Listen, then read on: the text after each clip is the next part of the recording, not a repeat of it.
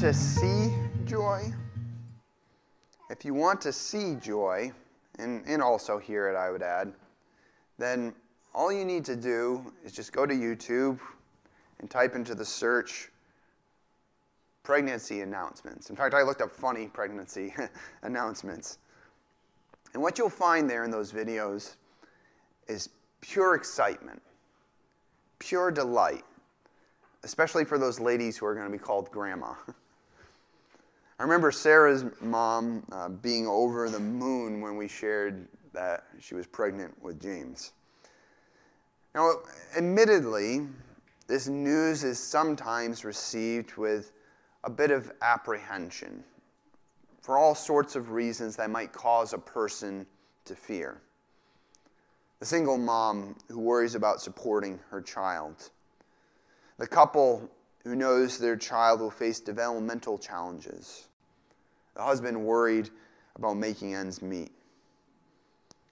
Anxiety seeks to steal our joy. In Luke 1, Mary receives the unexpected news that she will be pregnant. The factors surrounding her pregnancy threatened to swallow her up in anxiety. But as we watch Mary, we don't see her giving in to her fears we see something else instead. So, looking to Luke 1, and starting in verses 26 through 29, we see that the author of the Gospel of Luke gives us this detail that it was in the sixth month of Elizabeth's pregnancy that Mary got a special visit. Now, to give you a little bit of a background, Elizabeth was Mary's cousin, and Luke has already told us of her own miraculous conception, though she was an old woman at the time. So we're, have, we're building off of that pregnancy, which was to bring about the birth of John the Baptist, who would prepare the way for the Messiah, Jesus Christ. So we start with John, but now we're moving on to Jesus here. And so God sends the angel Gabriel to Mary. Now, I've talked about this before about how the word angel in the Greek is angelos, and that just means messenger. So you're talking about a divine supernatural, a supernatural being who's acting as this role of God's messenger. This isn't obviously an everyday occurrence. I, you know, maybe you've had some experience that you haven't told me about, but it's safe to say I think most of us have not had an angelic encounter that we know of. Maybe we had one that we didn't know of. Um, but Mary had one that she knew, know, knew of. Now, Gabriel comes to Mary, and she's a, a young woman, um, in adolescence, most likely, who is pledged to be married to a man named Joseph. And it goes without saying that at this time, that before a woman was married, that she was a virgin. Otherwise, that was going to cause some serious problems for her. Now, Luke picks out this fact that Joseph is a descendant of David because of its significance for who Jesus is to be. He is the one who is to be the Messiah, this anointed promised king who is to sit on the throne of David and bring to fulfillment all of God's promises to Israel and, and really to the world.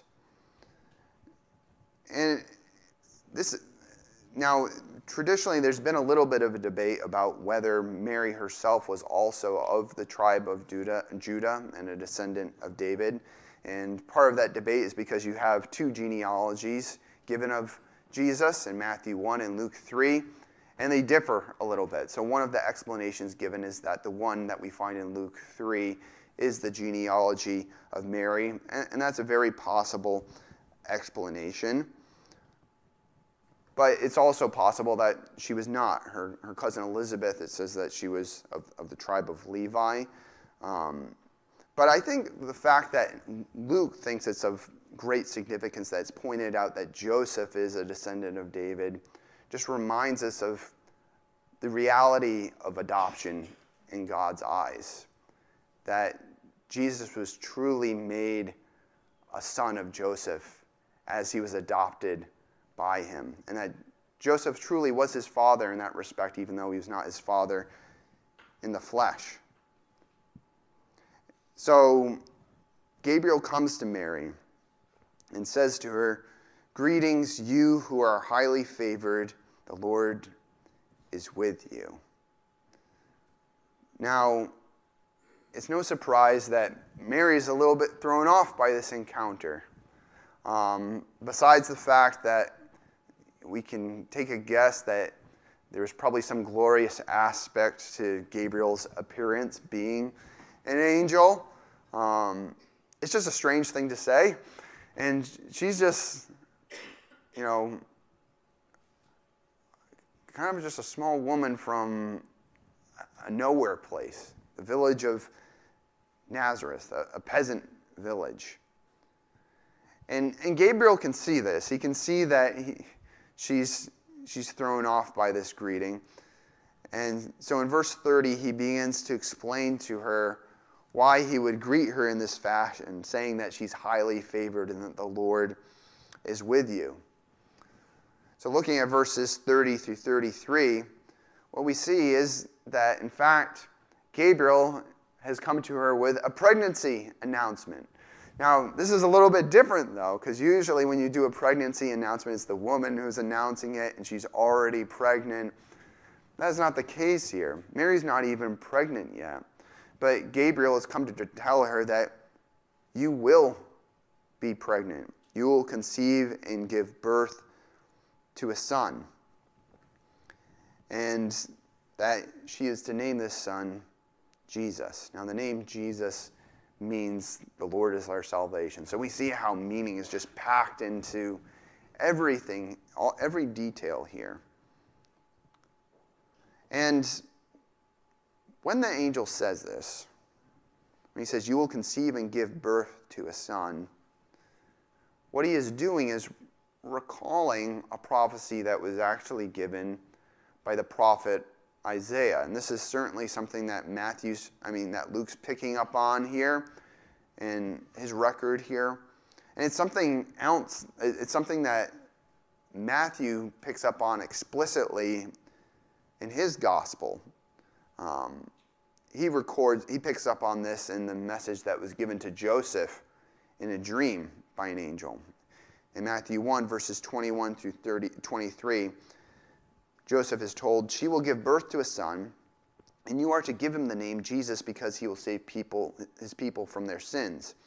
All this took place to fulfill what the Lord had said through the prophet The virgin will conceive and give birth to a son, and they will call him Emmanuel, which means God with us. Now, the prophet, as I've already said, that he's talking about is the prophet Isaiah, and he's referring to Isaiah chapter 7, verses 14 through 17. However, when you, when you read that passage, it's a little interesting because it seems as though the prophecy that was given would have been fulfilled within a manner of maybe like 5 to 12 years or so. Certainly well before Jesus was born.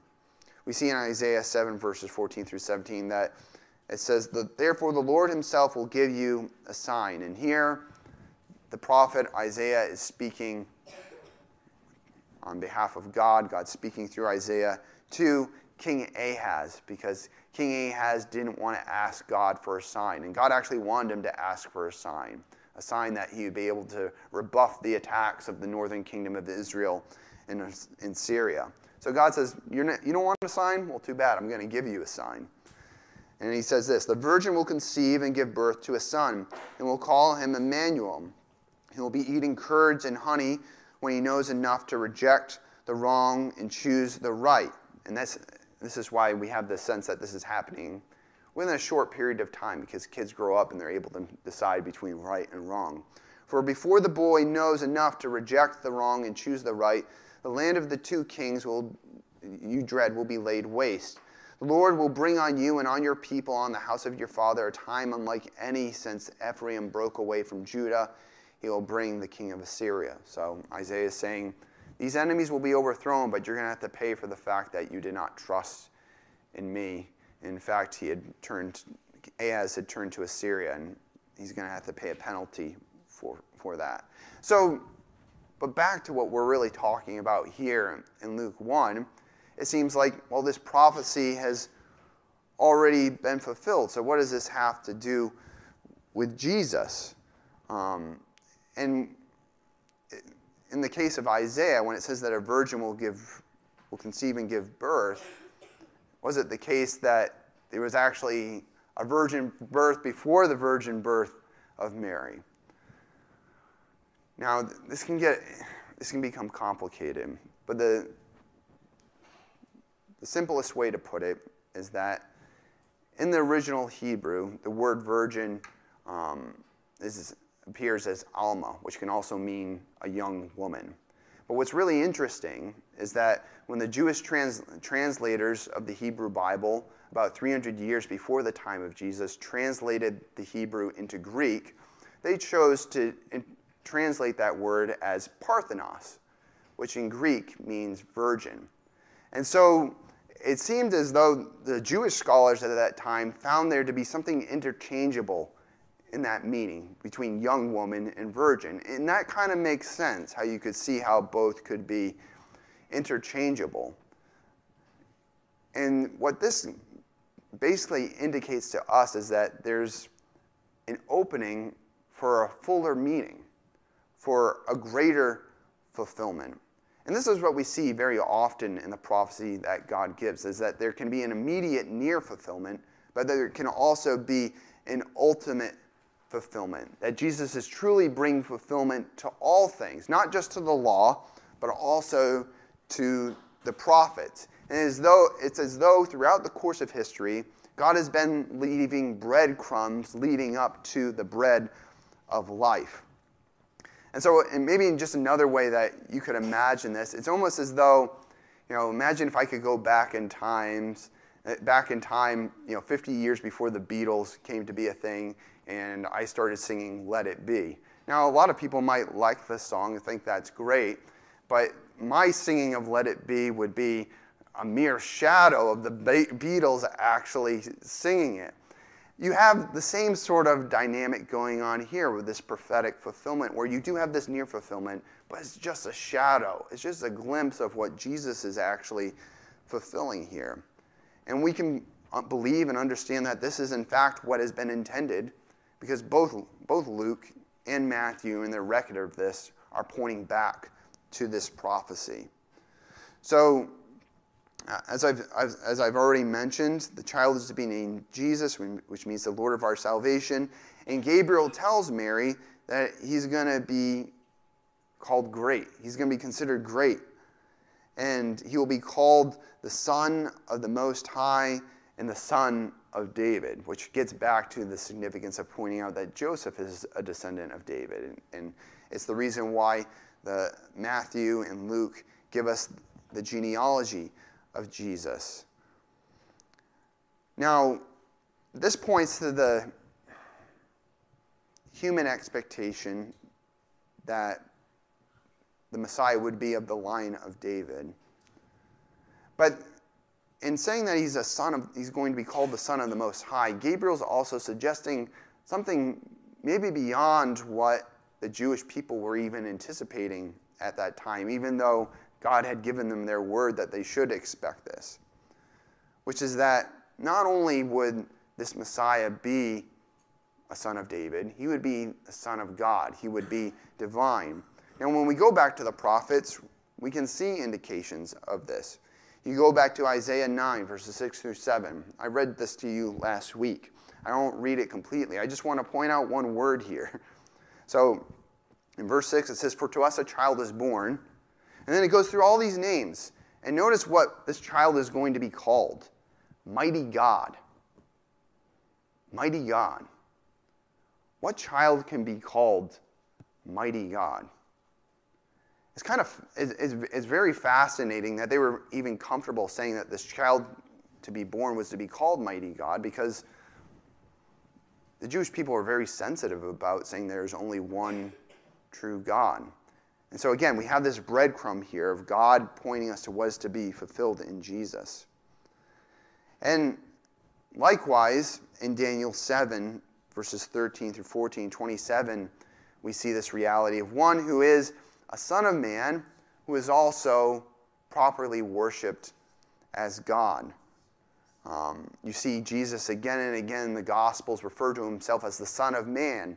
And when he does that, he's not only referring to his human identity, he's actually pointing to his divinity as well, because Daniel says this in chapter 7 of, of his book. And I envisioned it, and I looked, and there before me was one like a son of man, coming with the clouds of heaven. He approached the Ancient of Days and was led into his presence. And then check this out it says, He was given authority, glory, and sovereign power. All nations and peoples of every language worshiped him. His dominion is an everlasting dominion that will not pass away. And his kingdom is one that will never be destroyed. This is all pairing up with all the promises that were given to the one that was the son of David. Then the sovereignty, power, and greatness of all the kingdoms under heaven will be handed over to the holy people of the Most High. His kingdom will be an everlasting kingdom, and all rulers will worship and obey him.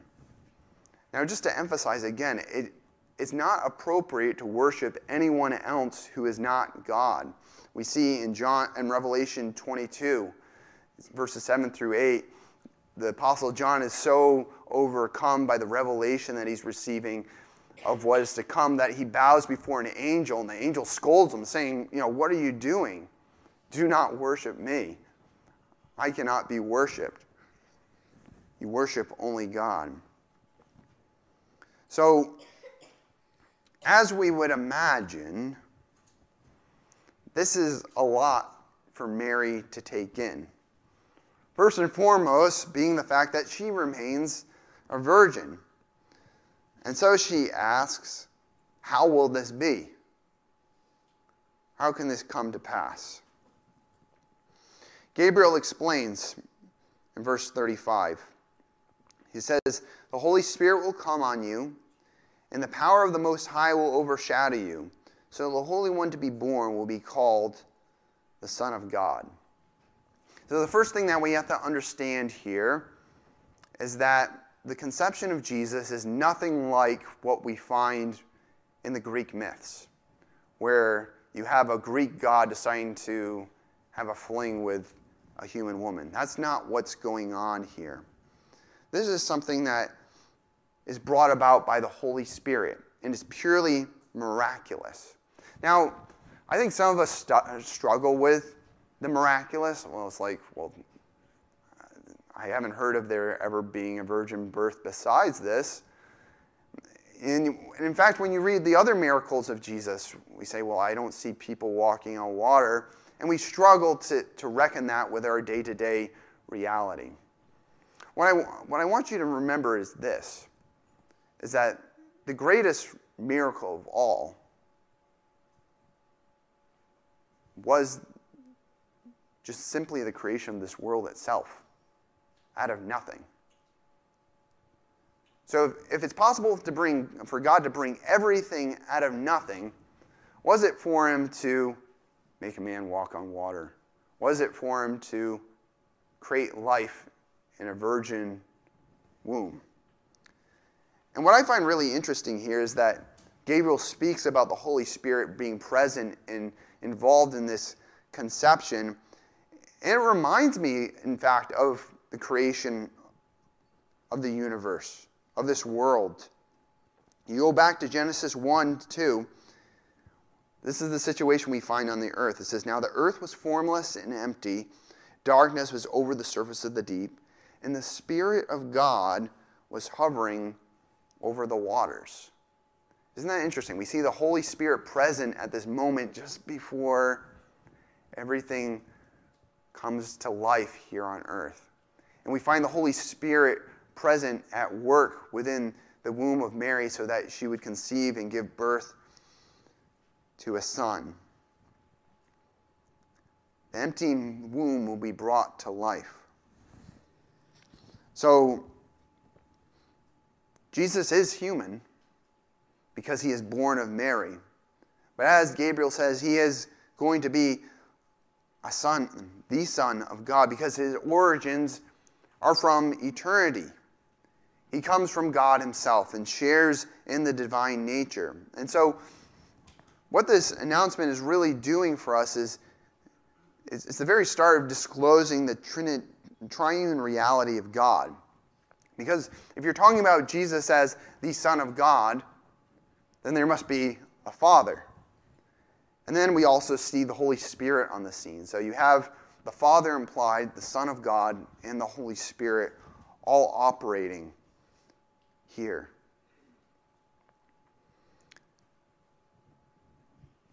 So Jesus, uh, so Mary is, is going to bear within her the Son of God. And what's interesting is that once she has conceived and once she is bearing Jesus in her womb, we see indications of this, the divine status of her son being recognized. She goes to visit her cousin Elizabeth, It was well along in her pregnancy at this point. And in verse 40, 41 of Luke 1, it says, When Elizabeth heard Mary's greeting, the baby, this is John the Baptist, leaped in her womb. You know, talk about joy. You have this baby leaping in the womb. And Elizabeth was filled with the Holy Spirit. In a loud voice, she exclaimed, Blessed are you among women, and blessed is the child you will bear. But why am I so favored that the mother my Lord should come to me? As soon as the sound of your greeting reached my ears, the baby in my womb leaped for joy. Blessed is she who has believed that the Lord would fulfill his promises to her. So that's kind of like the first testimony we have of who Jesus is, is this unborn baby, John the Baptist, leaping at, at the presence of, of Jesus. And then as we go further on, and it's not just limited to these verses, we find testimony from demons, soldiers, disciples as to who Jesus is. In Mark 5 7, when we have the man that is hanging out by the grave and he's filled with a legion of demons, and Jesus ends up casting them into a, a herd of pigs. This is what the demons say in the presence of Jesus. They say, He shouted at the top of his voice, What do you want with me, Jesus, Son of the Most High God? In God's name, don't torture me. When the disciples are on the boat in the Sea of Galilee, and Jesus has walked across the Sea of Galilee, invited Peter out while it's storming, and then they get in the boat and he, he stills the stormy seas they all responded in this way. It says, they worshiped him, saying, Truly, you are the Son of God. Jesus, when he dies on the cross and the earth shakes, it's all dark and the earth, there's an earthquake. It says in Matthew 27 54 that the centurions, the centurion and those with him, the soldiers who were guarding Jesus, saw the earthquake and all that happened. They were terrified and exclaimed, Surely he was the Son of God. And then we find Thomas. This is after the point Jesus is resurrected. He's doubted. He's like, okay, y'all seen Jesus? I saw Jesus on a cross, die and go into a grave. How can he be alive? And then Jesus appears before him and says, Touch the holes in my hand, touch my side. And Thomas responds by saying, My Lord and my God. from the beginning of his life to the end of his life to his resurrection, anyone, all, the, all these people encountering Jesus are testifying to who he is, that he is, in fact, the Son of God. Now, Gabriel tries to encourage Mary's faith to believe his word to her, this word from God, because of what has happened in the case of Elizabeth, because she was so old and yet she has now become pregnant. And in verse 37, he says, For no word from God will ever fail. And this kind of reminds us of what we've been going through in Abraham, with Abraham and Sarah, and them being old and struggling with, with doubt. And God reminds them in Genesis 18 14, Is anything too hard for the Lord? Nothing is too hard for the Lord. No word from God will ever fail. And then in verse 38, we find Jesus, uh, not Jesus, Mary's response. And it's a response of faith. She says, I am the Lord's servant. May your word to me be fulfilled. What a profound example to us to trust God at His word.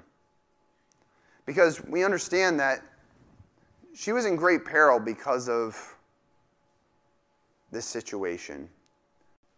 Most people wouldn't believe that she had conceived a son miraculously. They would have thought that she cheated on Joseph, and to be pledged to marry to be married to a man was as good as being married, except it wasn't completely signed, sealed, and delivered. It's about as close as you could be, though. She knew it was going to cause problems, and yet she has faith. She has faith in the word that God has spoken to her. And this is an example to us. God speaks a word to you as you come to his word. As you gather here on Sunday, God is speaking his word to you. And the question is, is how will you respond? Will you respond with that faith? Will you do that which is difficult and seems risky and might create anxiety? Will you trust and submit yourself to Him?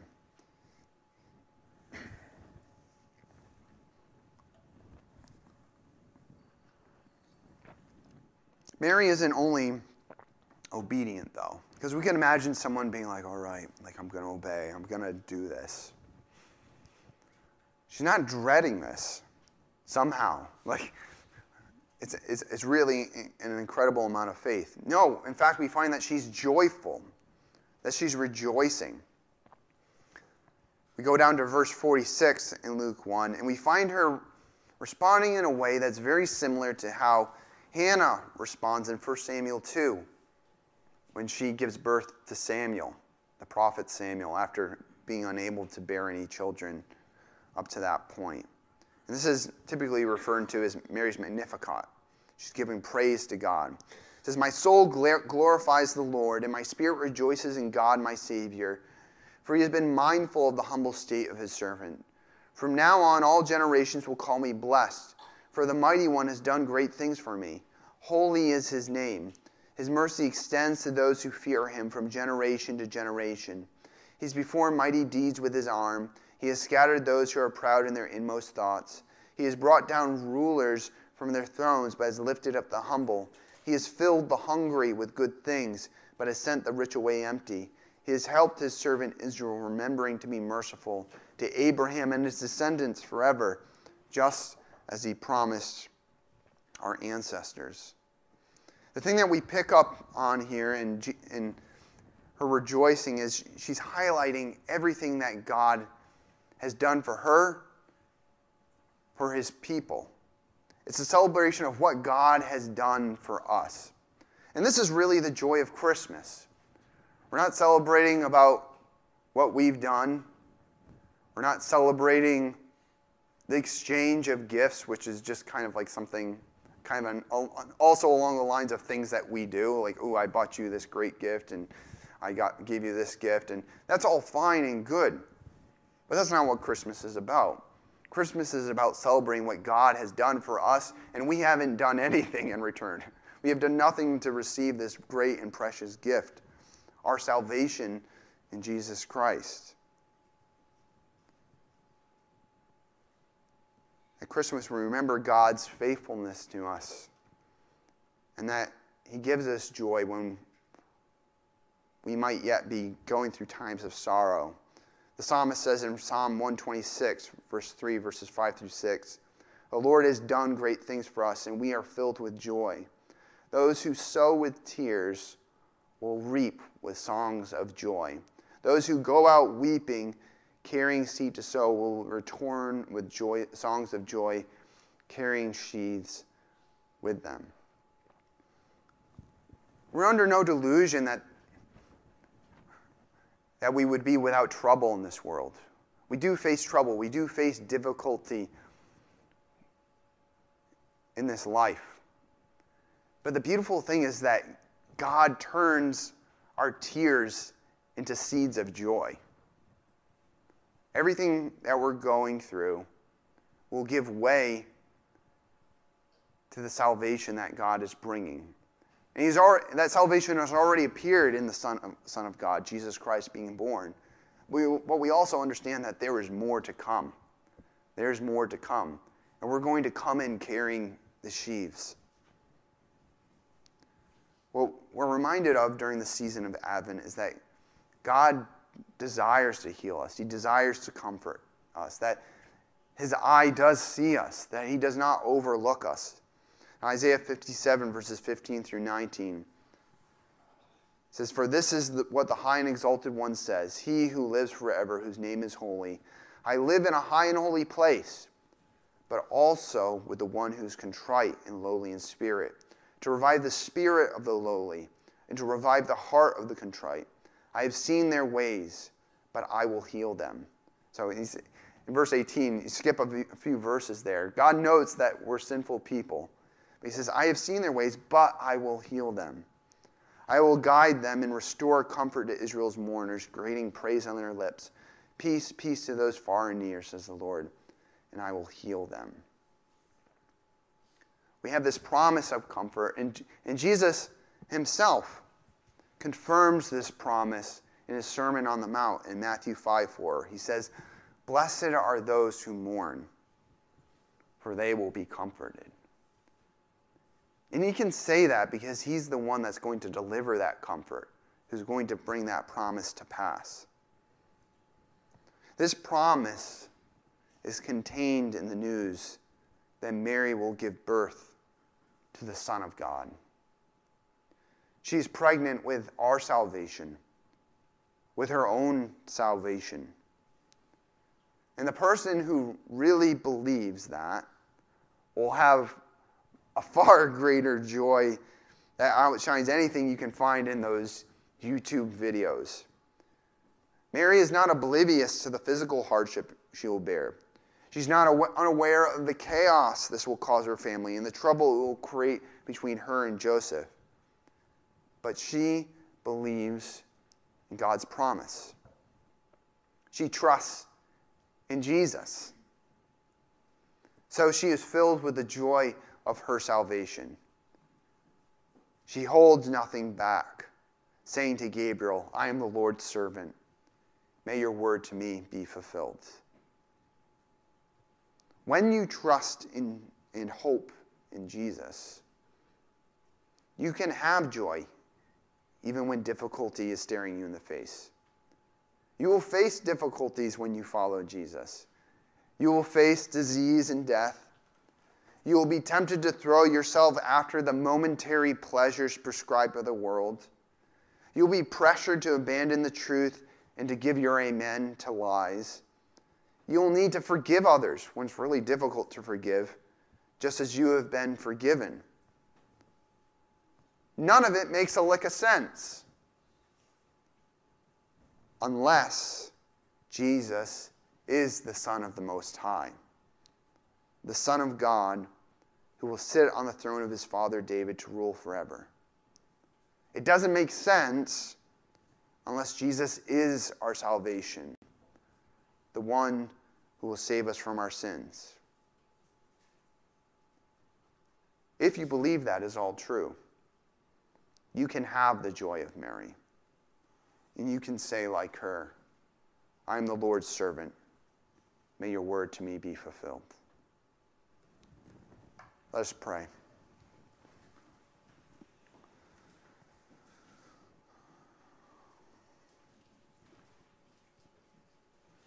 Dear Father, Thank you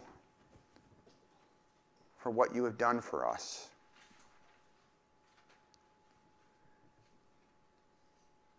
Jesus was your plan, not ours. He was conceived not by the will of man, but by your will, Father, miraculously, so that you might bring to fulfillment your promises. The promise that you would redeem us through a true king. And that, in fact, Father, our King would be God Himself, the Son incarnate. Thank you, Father, that through Jesus Christ we have this assurance that we will be healed, we will be comforted, that this can begin today, and that it will be brought to completion at the day of Christ's return. Thank you, Father, that because of this news that you have given us, we can have joy today. This news alone, Father, is a gift because it gives us hope today. Father, give us faith. Help us to trust your word so that we might respond like Mary, both with joy and obedience, Father. We ask this in the name of Jesus Christ our Lord. Amen. Hey there, Pastor Tom here. I hope you enjoyed this sermon I offered to Rockland Community Church. Rockland Community Church is located at 212 Rockland Road in North Scituate, Rhode Island, just around the bend from Scituate Public High School. We invite you to join us in person or virtually this Sunday as we celebrate the Advent season. It's our joy to welcome you into our community.